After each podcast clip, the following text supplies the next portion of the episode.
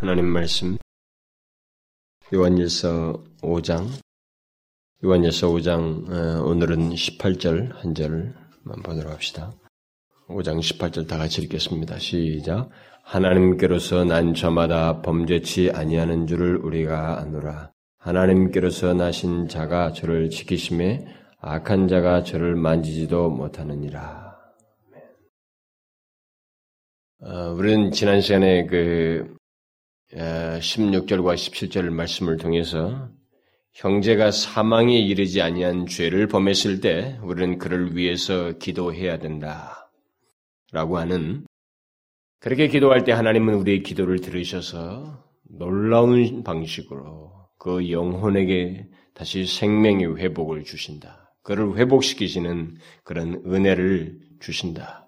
그런데 그 은혜를 주시는 역사의 과정에 우리가 그를 위해서 기도하는 제 3자이지만 제 형제를 위해서 사망에 이르지 아니한 그 죄 범한 형제로서 기도한 우리의 기도를 들으셔서 주께서 응답하시고 그를 회복시키신다라고 하는 놀라운 약속의 말씀을 우리가 묵상해 보았습니다. 그러나 사망에 이르는 죄가 있다고 그랬습니다. 사망에 이르는 죄는 어, 이미 예수님께서 말씀하셨던 그 성령을 회방하는 죄입니다. 그 성령 회방죄는 간구의 대상이 될 수 없다는 것이죠. 우리가 기도한들 간구한들 그것은 응답이 되지 않는다는 것입니다. 그러나 그 외의 모든 죄에 대해서는 그 외의 모든 죄라고 했을 때 그 죄는 우리가 상상할 수 없는 죄들입니다. 정말로 끔찍할 수 있는 죄악입니다. 직접 예수 그리스도를 모독하고 예수 그리스도를 비방하고 그렇게 직접 하나님을 향해서까지 도전적이었고, 그리고 우리들이 살아가는 데 있어서 끔찍한 죄악이라고 하면 굉장히 많이 있습니다. 살인, 간음, 도적, 뭐, 수도 없이 많은 죄악들이 있습니다. 그러나, 그런 죄라 할지라도, 성령을 회방하는 죄가 아닌 그 외 모든 죄에 대해서는 우리가 간구하는 기도를 들으셔서 그 죄를 범한 형제를 주님께서 회복시키신다라고 하는 그 놀라운 말씀을 어, 우리가 살펴보았습니다. 이제 우리는 이 서신을 끝맺는 그 마지막 네 구절을 접하게 되는데, 요한은 이 마지막 부분에서 특히 그 18절부터 20, 18, 19, 20절에서 아주 특징적인 끝맺음을 해주고 있습니다. 그는 이 요한일서의 서신을 써서 이 마지막 부분을 가볍게 정리하는 그런 말을 하거나 어떤 긴 인사말로 보편적으로 보면 여러분들이 서신들을 보게 되면 서신에 두세 구절씩 서너 구절씩 이 마지막 끝맺는 말들이 있습니다. 그런 식의 그 끝맺는 말을 하지 아니하고 마치 앞에서 말한 것들을 확증하는 지금까지 이 서신에서 쭉 말해왔던 이 모든 내용을 확증하는 인장을 마지막에 찍듯이 지금까지 자기가 말한 내용을 요약하면서 그리스도인들에게 공통적으로 있는 확실한 내용이 무엇인지를 결론적으로 요약해서 확언하여서 이렇게 말을 해주고 있습니다. 이 세 구절을 통해서. 요한은 그 이미 여기 5장 13절에서 우리들이 알아야 할 것에 대해서 말을 했습니다. 알아야 할 것. 그것은 영생이 있다는 거죠. 그것은 하나님의 아들 믿는 너희에게 에, 이것을 쓰면 너희로 하여금 너희에게 영생이 있음을 알게 하려 합니다. 그는 하나님의 백성들에게 영생이 있다는 것, 구원을 받았다고 하는 이 사실을 알아야 한다는 것에 대해서 말을 했습니다. 그리고 15절에 가서는 우리 그리스도인들이 알고 있는 내용에 대해서 뭡니까? 우리가 구하는 것, 주의 뜻대로 구하는 것에 대해서 주님께서 주신다라는 것. 그것을 우리가 안다라는 것이죠. 우리가 알고 있는 그 내용에 대해서 말을 했습니다. 이제 그는 계속해서 지금 아주 놀랍게도 오늘 본문 이하에서부터 18절, 19절, 20절에서 세 가지 확실한 사실을 말하면서 또다시 앞에서 말한 것과 똑같이 같은 맥락에 있어서 어떤 안다라고 하는 이 단어를 써서 세 가지 중요한 사실을 이렇게 확증하여서 말해주고 있습니다. 여러분도 보시다시피 이 18절과 18절부터 20절 사이에서 요한은 각 절마다 안다는 말을 사용하여서 우리 모든 그리스도인들이 확신하고 있는 그 세 가지 사실을 최종적으로 말을 해줍니다. 18절에도 우리가 아노라 이렇게 말하고 있고 19절에도 또 아는 것은 또 20절에 가서는 또 아는 것은 이렇게 말을 하고 있어요. 자, 우리는 여기서 요한이 이 서신을 끝내면서 최종적으로 안다. 우리는 무엇인가를 안다라고 이 확, 이렇게 확신있게 말하는 이 내용이 무엇인가를 말하기에 앞서서 요한이 안다는 말로 일관하면서 이 서신을 끝맺고 있다는 사실. 그래서 우리가 알고 있어야만 하는 어떤 내용을 확증해서 이렇게 말을 확언하여서 말을 해주는 것에 대해서 우리는 한번 어, 중요하게 생각을 해서 한번 이렇게 생각을 하고 넘어갈 필요가 있어요. 여러분은 이 사도 요한이 이 서신의 마지막 부분에 와서 우리는 안다라는 말을 반복하면서 몇 가지 그 내용을 언급한 후에 마지막 한 절 21절에 가서 간단한 그 인사말 한마디를 하고 이 서신을 끝맺고 있는데 이렇게 서신을 끝맺는 자리에서 우리는 안다. 우리가 아는 것은 그러니까 우리가 모두가 하나님을 믿는 그리스도인들이 모두가 아는 무엇이 있다라고 하는 이 문제를 이렇게 강조하면서 인사말은 대단히 축소화해서 결론을 내버리는 이런 어, 특징적인 서신의 이 마무리에 대해서 여러분들은 뭐 대수롭지 않게 지나갈지 모르지만 이것은 우리들이 사는 이 현실과 이 세상의 흐름을 감안해 볼 때 이것은 대단히 특이하고 어쩌면 이 우리들의 현실과 비교해 볼 때 생소하게 느껴질 수 있는 표현이에요. 우리들의 사는 이 보편적인 우리들의 사회를 생각해 볼 때. 왜 그렇습니까? 여러분, 이 세상의 특징이 무엇입니까? 오늘날 이 보편적인 사회, 이 사회의 특징이 뭡니까? 이 사회, 이 세상의 특징은 모든 것이 불확실하다는 것입니다. 그게 특징이에요.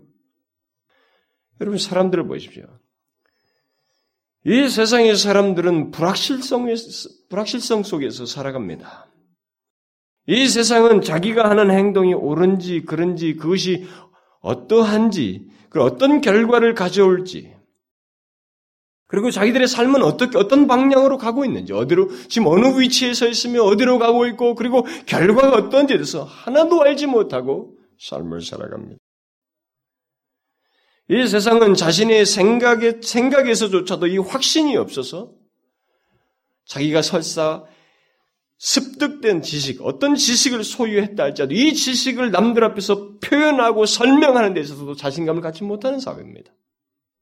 이 더더욱 전문화돼 가고 있는데도 불구하고 이 전문화되어 가는 이 사회 속에서까지도 우리들은 자기가 알고 있는 지식을 남들에게 말을 하는 데 있어서도 이 확신을 갖지 못해요.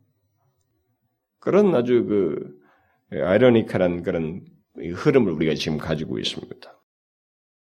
특별히 이 세상에 있는 모든 사람들은 예, 자신들의 그 앞날에 대해서 그리고 최후에 대해서 운명에 대해서 어떻게 될지 전혀 알지 못합니다. 잠시 후도 알지 못하죠. 자기, 자기가 하는 것에 대해서 어떤 그런 그 확신도 갖지 못할 뿐만 아니라 잠시 후에 무슨 일이 있을지 그걸 알지만 심지어 직장에서 그 어, 하는 일에서도 자기 앞에 이 직장에서 어떻게 될지조차도 우리는 알지 못하는 네, 그런 모든 것이 우리 삶의 주변이 그런 내 자신에게 확신을 주지 못하는 내용들과 요소들로 가득한 가운데서 그 가운데 한 존재로서 이렇게 처해서 살고 있습니다. 그래서 어느 유명 작가들이 그 세계적인 유명 작가가 말한 것처럼 이 세상은 불확실성의 시대이다라고 말한 것처럼 진짜로 그래요. 문명이 발달하면 발달할수록 사람들이 더 심하게 이 불확실성을 실감하는 것이 우리들의 현실입니다. 이 세상은 온통 알지 못한다는 것, 곧 불확실성을 특징 지우는 그런 내용들로 가득 차 있습니다. 여러분 그동안 이 세상에서 알려진 그 문학가나 철학자들이 외쳤던 내용들 중에 핵심적인 내용 하나가 무엇이라고 생각해요? 회의입니다. 회의. 아주 재밌는 사실이에요. 뭐 저는 이런 것을 누가 그랬느냐 이것까지 일일이 여기서 여러분들에게 말하고 싶지는 않습니다만. 그러나 무엇인가 우리가 이 베스트셀링 하더라 유명 작가들로 지금까지 서구에 꽂혔던 역사 속에서 남겨진 책들의 그 계몽주의 이후부터 지금까지 오는 많은 사상가의 뿌리까지 지금 현대 사상가들의 뿌리를 이루었던 그 흐름 중에 커다란 기류가 뭔지 아십니까? 이 세상, 세상의 그 사상에? 회의요, 회의. 못 믿는다는 것입니다. 알지 못한다는 거예요. 그런 사람들이 그 회의를 하나의 사상으로 하고 그것에 근거해서 어떤 사상을 필요하고 인간의 존재를 규명하려고 하고 인간의 이 사상 세계와 어떤 인생을 논하려고 하다 보니까 그 뒤에서 영향받는 사람들이 같이 혼란을 겪는 거예요. 그래서 이 시대는 가면 갈수록 말이죠. 그런 그런 것을 당연하게 하는 사상의 어떤 배경 아래서 모두가 불확실성을 예, 그냥 우리들의 피할 수 없는 우리들의 현실인 것처럼 생각하고 사람들이 살아갑니다. 네, 그들의 영향력이 대단히 크다는 거죠. 사람들, 사상, 심지어 종교까지도 인생은 알 수 없다고 말합니다. 실제로 사람들은 자신들이 누구인지, 또 인생이 어떻게 될 것인지, 무엇이 옳은지, 어떻게 살아야 할지, 인생의 결국은 무엇인지를 결국 이 모든 면에서 알지 못하면서 살아가고 있어요. 바로 그런 우리들의 이 세상의 보편적인 흐름, 상태와 오늘 본문의 요한이 말하고 있는 이 내용과 비교해 볼 때, 이 마지막 끝부분 18, 19, 19, 20절에서 사도 요한이 아노라. 우리가 아는 것은, 우리가 아는 것은, 이라고 이렇게 반복하는 것은 아주 놀라운 사실이에요. 간단한 얘기가 아닙니다. 이 사람은 앞에서부터 계속 우리는 안다. 라는 말을 서신서에서 쭉 말해왔어요. 굉장히 많이 말했습니다. 참, 여러분들이 좀 더 그 흥미있게 요한일서를 보고 싶으면, 안다라는 동사에다가 쭉 줄을 꺼보는 거예요. 정말로 재밌습니다. 그건 아주 이 요한일서에서 놀라운 메시지를 우리에게 전해주는 핵심적인 단어예요. 그러니까 그리스도인들은 아는 게 분명히 있다라는 것을 쭉 얘기합니다. 앞에서 충분히 얘기했어요. 세 가지 큰 부류로 나눠서 그것을 설명했습니다. 그런데도 불구하고 이 사람은 무엇이 모자란 듯이 마지막 결론을 내리면서 우리가 아는 것은 하면서 확정하여서 무엇인가 말하는 이 그의 태도를 이 끝부분에서 보이는 거예요. 여러분 이것을 우리들의 이 불확실한 현 시대, 우리들의 이 세상 풍조와 비교해서 한번 생각해 보십시오. 이건 놀라운 사실이에요. 우리들이 누구이고, 우리들은 어떻게 살아야 하며, 무엇이 옳고 그르고, 우리가 최종적으로 다, 다치를 내릴 곳은 어디며, 우리의 최후, 곧 영원한 하나님 나라에서의 삶까지 우리는 알고 있다. 우리의 운명을 좌우하고 우리의 삶을 바꾸고 우리들의 모든 것을 결정케 하는 모든 것을 우리는 알고 있다라고 말하고 있는 거예요. 여러분 이 차이를 가만히 생각해 보십시오. 머리가 박식하고 세상 지식과 견문에 밝음에도 불구하고 알지 못한다고 하는 현실과 이렇게 확신 있게 우리는 아노라라고 말하는 이 사도 요한의 그리스도인들의 어떤 특징을 말하는 것 사이를 비교해 보라 이 말입니다. 이건 간단한 내용이 아닙니다.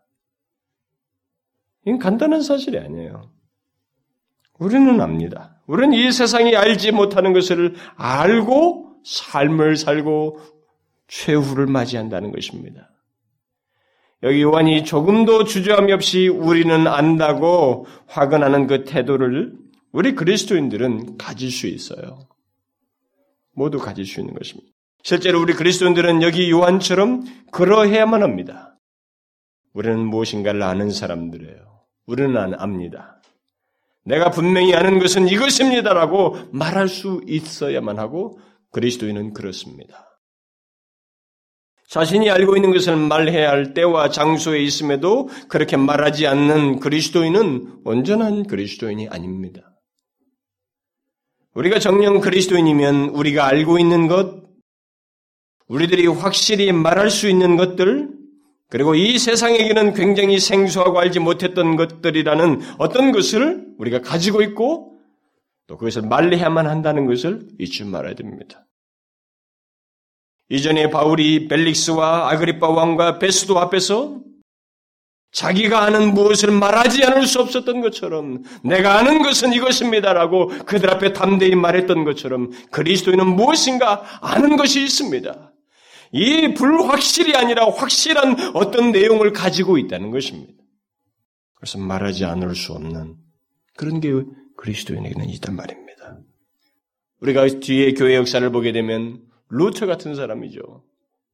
뭐 모든 종교개혁자들이 다 그랬습니다만은 영국의 종교개혁자들도 다 화형당하는 자, 당하는 자리에서도 자기들이 알고 있는 것을 분명히 외쳤습니다만 우리가 루터 같은 사람으로 보면 아주 재미있는 사실을 보게 됩니다. 그는 네가 알고 있는 것을 거절하라고 그랬습니다. 이 로마 카톨릭에서 그 사람과 이 토론을 하는 자리에서 네가 알고 있는 것을 부정하라고 그랬습니다. 철회하라고 그랬습니다. 철회하지 않으면 죽일 것처럼 모든 것이 그에 대해서 파면을 하고 모든 것을 죽일, 죽이려고 하는 그 계획을 다 세운 상태에서 철회하라고 그랬습니다. 그러나 그런, 그런 예상 속에서 이렇게 말했습니다. 나는 이 여섯 글자, 라틴어 말로 레보코, 레보코라고 하는 알파벳으로 여섯 글자죠. 이 여섯 글자, 곧 나는 철회합니다를 말할 수 없습니다. 그는 회의에서 마지막까지도 그렇게 말했습니다. 처리할 수 없습니다. 내가 알고 있는 이것을 나는 처리할 수가 없습니다. 우리는 압니다. 알고 있는 무엇이 있습니다. 말하지 않고는 안 되는 내용이 있습니다. 우리는 그렇습니다라고 그 사람도 말했어요. 이게 그리스도인이에요. 여러분 그리스도인은 알고 있는 것이 있습니다. 그리고 그것을 지워버릴 수가 없습니다. 그리고 우리는 아는 것에 비해서 놀랍게도 이 세상은 우리가 알고 있는 것을 알지 못합니다. 전혀 모릅니다. 교수처럼 그 사람은 성경을 대단히 연구한 사람이거든요. 기독교 가정의 배경을 가지고 있기도 하고 성경을 그렇게 연구를 많이 했지만 성경이 말하고자 하는 본 의도 있잖아요. 이 의도에 대해서는 전혀 간파하지 못했습니다. 그 사람이. 알지 못한 거예요. 이 세상은 우리가 아는 것을 알지 못합니다. 무식자같이 생긴 그리스도인이 알고 있는 것을 박식한 것 같은 그 사람이 알지 못하는 일이 있다 이 말입니다. 그러므로 우리는 여기 요한처럼 우리는 아노라고 말할 수 있다는 것, 그런 내용을 가지고 있다는 것, 그리고 여기 요한처럼 우리는 우리가 알고 있는 것을 확언하지 않을 수 없습니다. 확언합니다라고 무엇인가 확실하게 말하는 그런 일을 하지 않을 수가 없다는 것입니다. 우리가 알고 있는 거 말하지 않을 수 없어요. 그러면 여기 요한이 최종적으로 확언하는 내용이 무엇인, 무엇입니까? 오늘은 그 18절을 볼 것입니다만은 그 세 구절을 잠깐만 보면은 그럼 먼저 하나님께서 난 자마다 범죄치 아니하는 줄을 우리가 안노라. 하나님께서 나신 자가 저를 지키심에 악한 자가 저를 만지지도 못하느니라. 여기서 요한은 우리의 삶에 있어서 우리들의 삶에 있어서 우리가 아는 분명한 사실이 있습니다. 이렇게 말을 하고 있고 19절에서는 또 아는 것은 우리는 하나님께 속하고 온 세상은 악한 자 안에 처한 것이니 이렇게 말. 그러니까 여기서 요한은 사람들의 그 소속이 둘로 나뉘어 있다는 것, 각각 그 속한 곳에서 전혀 다른 존재로서 또 전혀 다른 삶을 산다는 것을 알고 있다고 말하고 있습니다. 그리고 20절에 서는 우리가 아는 것은 하나님의 아들이 이르러 우리에게 지각을 주사 우리로 참된 참된 자를 알게 하신 것과 또한 우리가 참된 자 곧 그의 아들 예수 그리스도 안에 있는 것이니 그는 참 하나님이시요 영생이니라. 요한은 하나님의 아들이 이르러 우리에게 지각을 주어서 참된 자를 알게 하셨다는 것, 우리들이 이 땅에 오신 하나님의 아들 예수 그리스도를 안다는 것, 그리고 우리들이 그분 안에 거함으로써 무한한 복을 얻고 누릴 수 있게 되었다는 것. 여러분, 우리가 아는 이 내용이 세상에는 대단히 생소하다는 사실 아십니까? 예수 그리스도가 그리스도시요 하나님이시라는 것에 대해서 이 내용에 대해서 이 세상에는 대단히 생소한 내용이라는 거 아십니까? 대단히 생소해요. 우리가 복음 전도할 때 한 가지 착각하지 말을 게 있습니다. 내가 예수를 말하면 저 사람이 다 알 것이다. 뭐 예수란 이름은 들어봤으니까 알 것이다. 그렇게 생각하면 큰 착각입니다. 생짜백입니다, 여러분. 예수쟁이라는 단어를 알고 있고 예수는 어떤 들은 풍어를 있지만 예수가 누구인지 한 번도 제대로 들어보지 못하고 성경이 말하는 내용이 성경이 말한 예수가 누구인지 한 번도 들어보지 못한 사람이 태반입니다. 이걸 알아야 돼요. 예수가 그리스도시요 하나님의 아들이라는 걸 몰라요. 무슨 우리만 알고 있는 것이. 자, 오늘은 먼저 이 첫 번째 걸 살펴봅시다. 하나님께서 난 자마다 범죄치 아니하는 줄 우리가 아노라 하나님께서 나신 자가 저를 지키심에 악한 자가 저를 만지지도 못하느니라.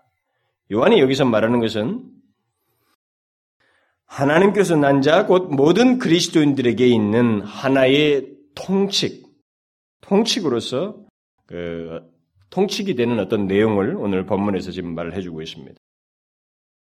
그러니까 여기 안다고 하는 내용들은 그리스도인이면 모두에게 그리스도인이면 예외 없이 모두에게 해당되는 내용으로서 이것을 지금 말해주고 있는 것입니다. 그러니까 지금부터 말하는 이 우리가 아는 것은 이 말하는 이 내용에서 예외가 없, 있을 수가 없어요. 그리스도인이면 모두가 소유하고 있고 모두가 하는 것입니다. 예외가 없어요. 그런 맥락에서 여러분과 우리는 한번 생각해 볼 수 있는 내가 우리도 똑같이 알고 있는가 자신은 알고 있는가 이렇게 가늠해 볼 필요가 있겠죠. 그러면 여기서 우리가 아는 것은 뭘, 첫 번째는 뭘 안다는 것입니까? 이거는 하나님께서 난 자는 범죄치 아니하는 줄을 안다. 이렇게 말하고 있습니다. 모든 그리스도인이면 예외 없이 알고 있는 내용이 있는데 그것은 하나님께서 난 자는 범죄치 아니하는 줄을 안다. 이렇게 말하고 있습니다. 이 사람은 그 이미 3장에서도 하나님께서 난 자마다 죄를 짓지 아니하나니 이는 하나님의 씨가 그의 속에 거하며 저도 범죄치 못하는 것은 하나님께로서 났음이니라 라고 하는 비슷한 내용을 이미 말한 바가 있습니다. 그래서 그런 특징적인 말 때문에 오늘 본문도 보게 되면 아, 범죄치 아니한다 라고 하는 참 이 말이 사람들에게는 오해를 불러일으킬 수 있는 말이 되거든요. 그러니까 3장에 있는 그 말과 이 말 구절을 두 개만을 뽑아가지고 이 완전주의자들이 자기들의 견해를 주장하는데 써먹는 것입니다. 그리스도인은 죄를 지을 수 없다. 그런 주장을 펴는 거예요. 그러나 그것은 이 문맥에서 보면 그렇지 않아요. 문맥을 빼버리고 이 구절만 갖다가 쓰니까 하는 겁니다. 무시하고. 문맥을 무시하고 이 두 구절만 탁 빼니까 이단들이 항상 그렇듯이 빼니까 그렇게 문제가 되는 것입니다. 요한은 지금 하나님께서 난 자마다 죄를 지을 수 없다고 말하고 있는 것이 아닙니다. 이 구절을 오해하는 완전주의자들은 그, 보통 그렇게 생각을 하지만 그리스도인들은 죄를 지어서는 안 된다고 지금 요한이 말하는 게 아니라 죄를 지을 수 없다고 말하고 있다 이렇게 주장을 하지만 이 문맥은 그런 해석을 전혀 허용치 않습니다. 우리가 이미 어제 지난주에 말씀도 살펴보았지만 만일 그런 죄를 이 말이 죄를 지을 수 없다. 그리스도인이면 예수 믿는 사람은 죄를 지을 수 없다는 말이라면 왜 지난주 같은 그 말씀에서 16절 같은 말씀에서 죄에 빠진 형제를 위해서 기도하라고 했겠습니까? 문맥을 생각하면 성립이 안 되는데 항상 문제가 이 구절만 딱 빼니까 그래. 형제를 죄범한 형제를 위해서 기도하라고 그랬잖아요. 그럼 벌써 모순되는 겁니다. 이 구절하고 지금. 죄를 지을 수 없다고 해석을 할 수가 없는 것입니다. 그뿐만 아니라 여기 범죄치 아니한다는 이 동사의 시제는 현재 시제입니다. 그러니까 계속 계속과 습관을 뜻하는 거예요. 그리스도는 결코 죄를 죄를 지을 수 없다라는 그런 의미가 아니라 죄를 습관적으로 지속하거나 죄 가운데 살지 않는다. 그런 뜻이에요. 이 시제가 또 그것을 의미하는 것입니다. 그리스도인들은 얼마든지 죄에 빠질 수 있습니다. 얼마든지 있어요. 그러나 죄에 빠진다 해도 그리스도인들은 죄 안에서 무한정 머물러 있지 않습니다. 습관적으로 죄를 짓지 않아요. 이 부분에 대해서는 저는 이미 요한일서를 강의하면서 굉장히 많이 말했습니다. 근데 오늘 본문에서 이제 그 이유를 말하는데 먼저 우리가 근본적인 원 어, 이유는 뭐라고 말하고 있어요? 왜, 왜 그랬습니까? 그리스도인은 하나님께서 낳기 때문에 어? 죄를 습관적으로 지을 수 없다는 것입니다. 그리스도인은 출생이 다릅니다. 새로운 출생을 한 거예요. 하나님께로서 태어난 자입니다. 여기 하나님께로서 낳다라고 하는 이, 이 동사의 시제는 완료 시제거든요. 이 말은 제가 왜 시제를 자꾸 얘기냐면 구분을 하고 있기 때문에요. 이 저자가 지금 그렇게 해서 시제를 달려서 구분을 하고 있기 때문에 부득불 말을 하는 것입니다. 그러니까 이런 시제를 쓴 것은 하나님께로 태어나서 계속 어떤 지속적인 결과를 가지고 있다는 겁니다. 하나님께서 난 자 곧 그리스도인은 한 번 하나님의 자녀가 되고 마는 것이 아니라 하나님의 자녀로서의 특권과 의무를 가지고 계속 존재하게 된다라는 그 말이에요. 그렇기 때문에 죄를 습관적으로 질 수가 없다. 습관적으로 짓지 않는다는 것이죠. 그것이 그리스도인의 의무이고 특징이란 말입니다. 그래서 하나님께로서 태어난, 태어나는 것은 거듭남이라는 표현으로 쓸 수 있죠. 이 거듭남은 새로운 행동을 초래하게 되는 것입니다. 누구든지 거듭나면 그 사람에게 이 죄를 지, 짓지 아니하는, 습관적으로 짓지 아니하는 그런 새로운 원리가 그 안에서 역사되는 것입니다. 만약 이 원리가 그에게 없다면, 죄를 습관적으로 짓고 죄 안에 거하고 있다면 그 사람은 그리스도인 아니에요. 하나님께서 난 자가 아닙니다. 그리스도인은 분명히 이전과 다르게 죄에 대한 태도를 갖게 되는 것입니다. 하나님께서 나지 않은 사람들에게 죄는 친근한 것이고 항상 함께하는 뗄 수 없는 동반자이지만 하나님께서 난 자에게 죄는 함께 할 수 없는 적입니다. 대적이에요. 물론 그리스도인들도 종종 죄를 지을 수 있지만 그리스도인은 죄와 조화를 이루면서 살 수가 없습니다. 그리스도는 이미 다른 삶의 수준을 가지고 있는 거예요. 거룩이, 거룩한 이 삶의 어떤 원리를 가지고 다른 수준의 삶을 살게 되는 거예요. 여러분, 예수 그리스도를 믿지 않는 사람이 거룩이라는 걸 모릅니다. 전혀 다른 세계를 소유하지를 못해요. 가지고 있질 않습니다. 뭐 양심상의 무슨 문제? 그건 거룩과 상관이 없어요, 여러분. 거룩은 하나님과 관련돼 있거든요. 거룩은 하나님을 알지 못하면 알지 못하는 내용이에요. 그 다음 요한은 계속해서 하나님께서 난 자마다 범죄치 않은 줄을 안다고 한 뒤에 하나님께서 나신 자가 저를 지키신다라고 어, 말하고 있습니다. 하나님께서 나신 자가 저를 지키신다.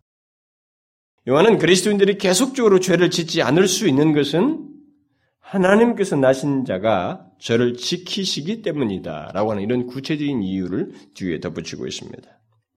이 구절은 우리는 뭐 이렇게 우리 한글 성경만 쭉 보니까 뭐별 문제가 없습니다만은 이 성경 외국에는 뭐 영어 성경도 대단히 많잖아요. 가장 그 그동안 오랫동안 전통적으로 쓰여졌던 그 킹제임스 버전 같은 것은 어, 우리가 지금 오늘 읽은 이 본문과 다르게 본문을 이 번역을 해놨습니다. 하나님께서 난 자마다 범죄치 아니하는 것은 그가 그러니까 하나님께서 난 자가 자신을 지키기 때문이다. 내용이 굉장히 달라요. 그렇게 번역해 놨어요. 그럼 우리말 성경은 하나님께서 하나님께서 난 그리스도인이 자기를 지키는 게 아니라 하나님께서 나신 분 바로 예수 그리스도께서 그를 곧 그리스도인을 지킨다 이렇게 되어 있습니다. 성경 전체의 가르침과 이 문맥을 감안할 때 본문에 대한 바른 해석은 그 번역은 우리말 성경이 맞아요. 물론 영어 성경에도 이것과 같은 번역을 한 여러 개 번역들이 있습니다만 이게 맞단 말입니다. 하나님께서 나신 자가 그를 지키신다. 곧 그리스도를 지키신다. 이렇게 말하는 것이 성경 전체를 봐도 그렇고 문맥에서 맞는 것입니다. 그리스도인은 자기 자신을 스스로 지킬 수 없습니다. 오히려 그 반대로 그리스도께서 우리 그리스도인들을 지키시는 것입니다. 그러므로 본문은 하나님께로서 나신 자가 하나님께서 나신 자라고 여기 예, 우리 하나님께서 난 그리스도인이라 하나님께서 나신 자라고는 예수 그리스도를 칭한다는 것을 잊지 말아야 됩니다.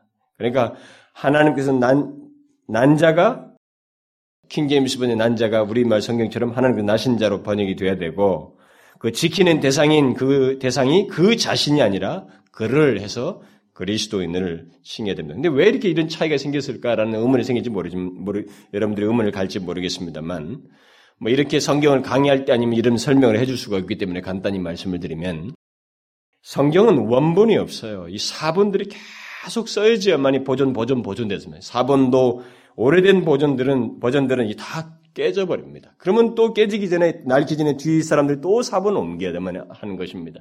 이 옮기는 과정에서 이게 단어들이 이 조그마한 차이로 해서 의미를 달리할 수 있는 예를 들어서 뭐 음?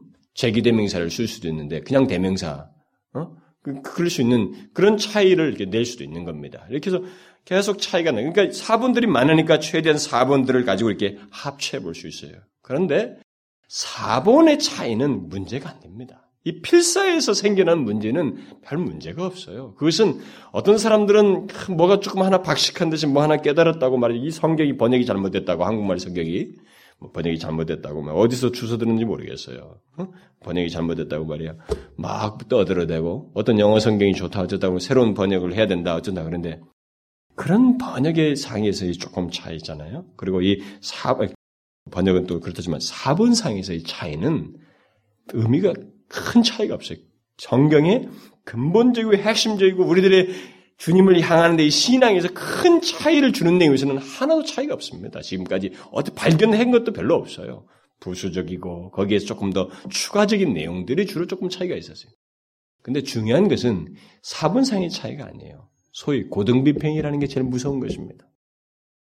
고등 비평이라는 것은 계몽주의, 합리주의가 들어와 가지고 기독교에 들어와서 이 독일에서부터 이 성경을 갖다가 도마에다 오는 난도질한 것입니다.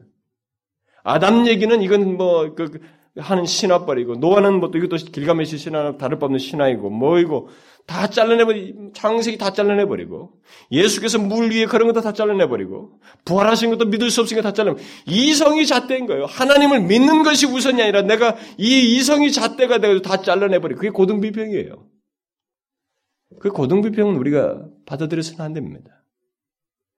인간이 무슨 권세로 자기가 지금 성경이 만들어질 때 태어난 것도 아니고 처음서부터 2000년 동안 살면서 지켜본 사람도 아니고 중간에 살짝 끼어들어와가지고 머리에 조금 이성을 소유했다고 해서 철학적인 그 생각 구조를 가지고 있다고 해서 그 잣대를 가지고 이것을 난도질 한다는 것은 넌센스예요. 그러나 거기에 영향을 받은 사람이 좀 많나요? 이 세계 한 부류입니다. 커다란 한 부류예요. 우리나라에도 그 그룹에 서 있는 신학교가 있고 학생들이 있고 사역자들이 있습니다. 사본상의 문제는 그거는 별 문제가 없어요. 고등비평을 하는 그 사람들이 굉장히 문제가 되는 것입니다. 그런 사람들은 교묘하게 피해요. 저는 한 가지 재밌는 걸 발견했습니다. 그 사람이 신학교 때는 고등비평을 배운 사람이에요. 응? 그 사람, 어떤 제가 아는 사람이 그러니까 이 성경을 갖다 무슨 이건 이건 다 신하다 뭐다 하고 예수 그리스도께서 뭐 처녀 태생 이건 있을 수 없다 믿을 수 없다 다 신하라고 해놓고는 사역자가 됐단 말이에요. 그럼 사역을 어떻게 할 것인가 과연 저 사람이 나는 그게 상당히 궁금했단 말이에요. 근데 사역지에 들어가서는 다른 소리를 하더라고요. 그것에 대해서 확신 있게 열정적으로 전하지는 못하지만 그것이 맞다라고 소개를 하는 거예요. 왜 그렇게 하는가? 두 개로 나뉘어야 된다. 공부할 때는 이렇게 하고 사역할 때 가서는 그렇게 해야 된다. 그 생각을 먹고 한 그룹이 지금 우리나라도 있습니다. 신학교에는 사실은. 그런 생각을 가지고 있어요. 너무 큰 위선 아닌가요? 아무리 학문적인 자세를 할지라도 그게 위선이죠. 그런 차이는 있습니다만 그렇게 킹제임스 버전대로 해도 우리에게 전달하려고 그러자는 어떤 의미가 있고 있을 수는 있어요. 교리적인 완전히 무시할 수는 없습니다. 어느 정도 의미는 있을 수 있는데 더 정확한 해석은 사본상에 있어서 사본의 숫자가 좀 작긴 하지만은 이 문맥상에서 볼 때에 그리고 성경 전체의 가르침을 생각하게 될 때 우리말 성경대로 번역을 하는 것이 가장 적합하다는 것입니다. 하나님께서 난 자가 나신 자, 나신 자가 그리스도인들을 지키신단 말이죠. 여기 지키다는 말은 보살피다, 주시하다라는 뜻이고 마치 그리스도께서 의도적으로 또는 마음을 쏟아서 우리를 살피신다라는 그런 의미입니다. 사도 요한은 이 문제에 대해서 확신하고 있습니다. 자, 여러분, 제가 오늘 이 예배를 드리기 전에 찬송도 그 찬송을 부른 거예요. 지키신다라는 거예요. 그리스도인은 이것을 알고 있습니다. 하나님께서 난 모든 그리스도인들이 확신해야 할, 알고 있어야 할 중요한 내용 중에 하나가 뭐냐면 그리스도께서 우리 그리스도인들이 범죄치 습관적으로 범죄치 않을 수 있도록 범죄치 않도록 우리를 보살피시고 지키신다는 사실입니다. 여러분들은 이것을 알고 있습니까?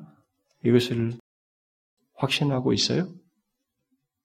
우리들이 죄를 범치 않도록 습관적으로 범죄치 않도록 주께서 우리를 지키시고 보살피시고 주시하신다는 사실을 알고 있느냐는 거예요. 요한은 알고 있다고 말하고 있습니다.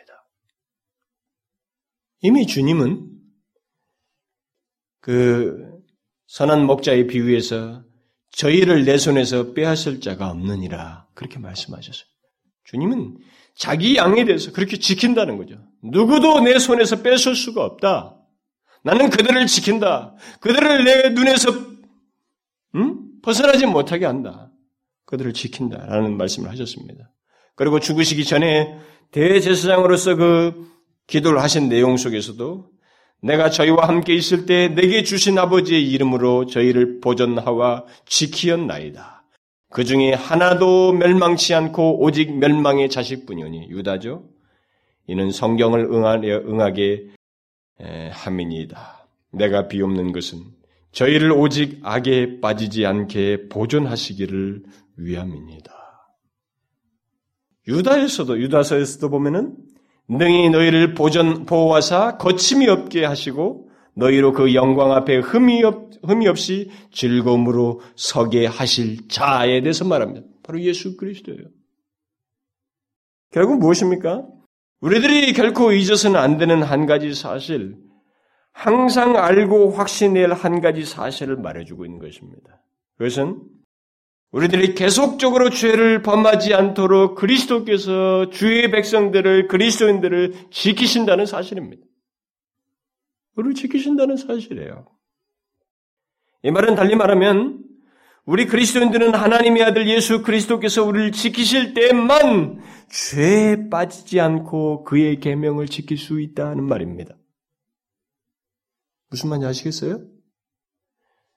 이해 못하면 여러분들이 글쎄요. 나는 잘 이해가 안 갑니다. 다시 한번 말하죠. 그렇게 하는 사람이 있을까 봐 말이죠.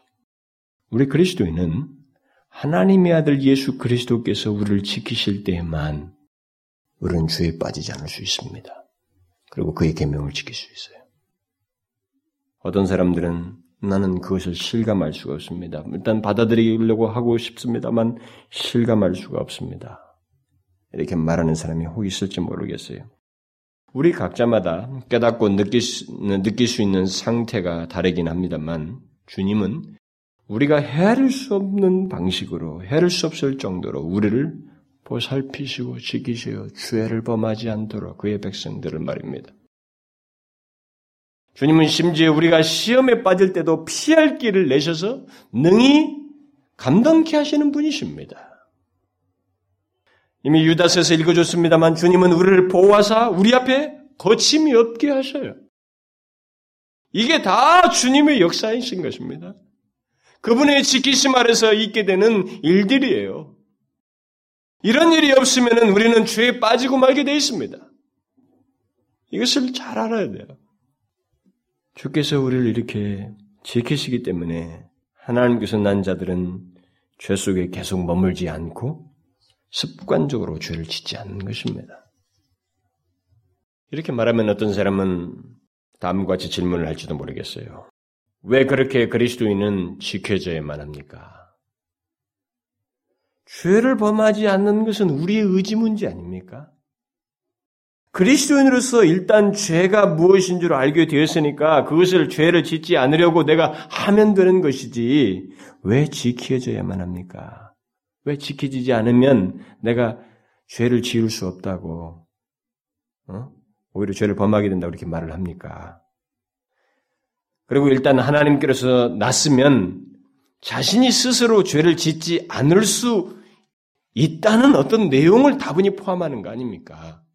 왜 거기에 뭐 지켜져야 한다고 꼭 이렇게 말을 해야만 합니까? 이렇게 물으실지 모르겠어요. 여기 우리는 지켜져야만 한다고 하는 더 중요한 사실이 그 뒤에 언급되고 있습니다. 왜요? 오늘 본문의 끝부분에 뭐라고 말하고 있어요? 악한 자가 얘기되고 있습니다. 악한 자 때문에 그렇습니다. 여러분, 죄와 유혹이 우리에게 그저 동떨어진 어떤 것으로 있지 않냐고 매우 친근감 있게 온다는 사실 아십니까? 이 세상의 인간들이 이걸 분별을 못 합니다. 뭐 그냥 당연히 태어나서부터 그렇게 죄를 지어, 짓는 습관을 가졌다 보니까 죄에 대해서 그렇게 센스 있게 보지. 그리고 거룩한 시각을 가지고 하나님의 시각으로 보지 못합니다. 그래서 죄에 대해서 하나도 몰라요. 그냥 끌려만 갔고 수동적으로 따라만 갔지 죄의 실체를 모르는 것입니다. 그러나 여러분 보십시다. 죄가 우리 인간이 어떤 어떤 어떤 존재로 부상됩니까? 아주 매혹스럽게 부상되는 거예요. 매혹스럽. 친근감 있게 죄를 짓도록 끄는 어떤 힘이 마치 있는 것처럼 우리 가운데 죄가 나타나는 것입니다. 왜 그래요? 왜 그렇습니까? 그것은 악한 자가 우리의 본성을 자극하고 죄를 달콤하고 친근한 무엇으로 우리 앞에 놓기 때문에 그렇습니다. 죄의 유혹, 그 배후에 악한 자가 있기 때문에 그렇습니다. 모든 죄는 모든 죄는 그 죄의 활동성의 그 배경 속에는 이 사단이 있어요. 악한 자가 있습니다. 그래서 우리가 죄를 범, 음, 범하지 않는 것은 우리 의지 문제라고 말할 수 없어요. 그렇지 않습니다. 전적으로 주님께서 지켜주는 것과 관련되어 있습니다. 왜요? 그것은 죄를 범하도록 미혹하는 악한 자를 그가 이기었고 손대지 못하도록 하기 때문에 이게 없으면요 악한 자가 차단이 되지 않은 존재들을 한번 보면 알아요, 여러분. 악한 자가 차단되지 않은 사람과 악한 자가 차단된 사람 사이의 차이를 보면 됩니다. 뭐가 있습니까? 악한 자가 차단된 사람은 제동장치가 있어요. 죄에 대해서. 분별, 미움, 씨름, 대항, 이런 게 있습니다. 그것을 인하여서 주님을 의지하고 대항하는 적대적인 태도가 있어요. 그러나 악한 자가 차단되지 않은 사람은 그게 없습니다. 그들은 교묘한 자기 자신의 아집을 이렇게 근거로 해가지고 죄를 지어도 다 자기 필요를 위해서 자기를 정당화하면서 자기 목적 성취를 위해서 모든 것이 옳게 보는 가운데서 죄를 다 지어버리기 때문에 죄의 삶이에요, 아예. 거기는 죄가 그냥 흡수되어서 지배되어서 살아가는 것입니다. 뭐 거기에 제동장치 그런 거 없어요. 뭐 양심의 가책? 여러분 그것은 죄를 분별하는 정도가 아니고 그 거룩의 시각에서 죄를 분별하는 정도가 아닙니다. 그들이 가지고 있는 그, 그 양심은 회복된 양심도 아니에요. 거룩에 대한 센스도 가지고 있지 않은 양심입니다. 달라요. 완전히 다릅니다. 악한 자가 저를 만지지도 못하느니라. 주님께서 우리를 지키시기 때문에. 그래서 우리가 죄를 습관적으로 짓지 않을 수 있다. 이렇게 말하고 있는 다시 거꾸로 말해볼까요? 우리가 죄를 습관적으로 짓지 않을 수 있는 건 왜요? 주께서 우리를 지키시기 때문이다. 그리고 악한 자가 우리를 만지지도 못하기 때문이다. 만지지도 못하도록 주께서 지키시고 있는 거예요. 지키시는 것입니다. 자, 그러면 여기 아차, 악한 자가 저를 만지지 못한다라는 이 말은 무슨 말이냐? 만지다는 말은 우리가 흔히 생각하듯이 살짝 손을 대는 것처럼 어, 대는 그런 것을 말하지 않습니다. 이 말은 어, 상당히 적극적인 단어입니다. 좀 더 강한 의미가 있어요. 붙잡다, 매달리다는 뜻이 오히려 더 적합합니다. 왜냐하면 이 단어가 마리아가 부활하신 예수 그리스도를 알아보고 붙들려고 했을 때 주님께서 나를 만지지 말라 하셨을 때 이게 만지다는 말과 같은 말이에요. 그러니까 뭐 사단이 우리를 만지도 못한다는 말은 어떤 사람들이 이 단어를 또 악용을 한다고요. 뭐 오해를 한다고요. 그럼 우리에 대해서 일체 뭐 시험도 못 한다는 말인가? 그렇지 않아요. 요한은 악한 자가 하나님께서 난 자들을 붙들지 못한다. 뭐 시험도 못 한다는 그 말이 아니라 붙들지 못한다는 거예요. 마치 아, 매달릴 때처럼 잡고 안놔주는 일을 하지 못한다는 것입니다. 그런 맥락에서 보면 여기 만지지 못하는 말은 못한다는 말은 그리스도인들이 시험도 당하지 않는다는 그런 의미가 아니라 마귀가 우리를 시험하고 우리를 괴롭히고 낙심시키고 좌절시키고 비참하게 만들려고 최선을 다하지만 궁극적으로 우리를 자신의 수중에 다시 넣지는 못한다는 것입니다. 악한 자는 우리를 시험하여서 우리로 하여금 죄를 범하게 할 수 있습니다. 실제로 예수를 믿은 사람들이 이 악한 자의 시험에 빠져가지고 그의 미혹에 빠져서 죄를 범할 수 있어요. 범하는 일이 있습니다. 그러나 그가 우리를 그의 수중에 붙들지는 못합니다. 그런 일은 결코 생기지 않습니다. 왜냐하면 예수 그리스도께서 악한 자를 이기었고 그가 우리를 지키시기 때문에 그렇습니다. 예수 그리스도께서 우리를 향하여 마음을 쏟아 보살피시고 지키시기 때문에 그가 우리를 그의 수중으로 다시 넣을 수가 없습니다. 마귀는 하나님께서 난 자를 현재뿐만 아니라 앞으로 계속 자기 수중에 넣지 못합니다. 바로 그래서 여기에 현재 시제가 쓰여지고 있어요. 만지도 못한다는 것은 현재 시제로 쓰고 있는 것입니다.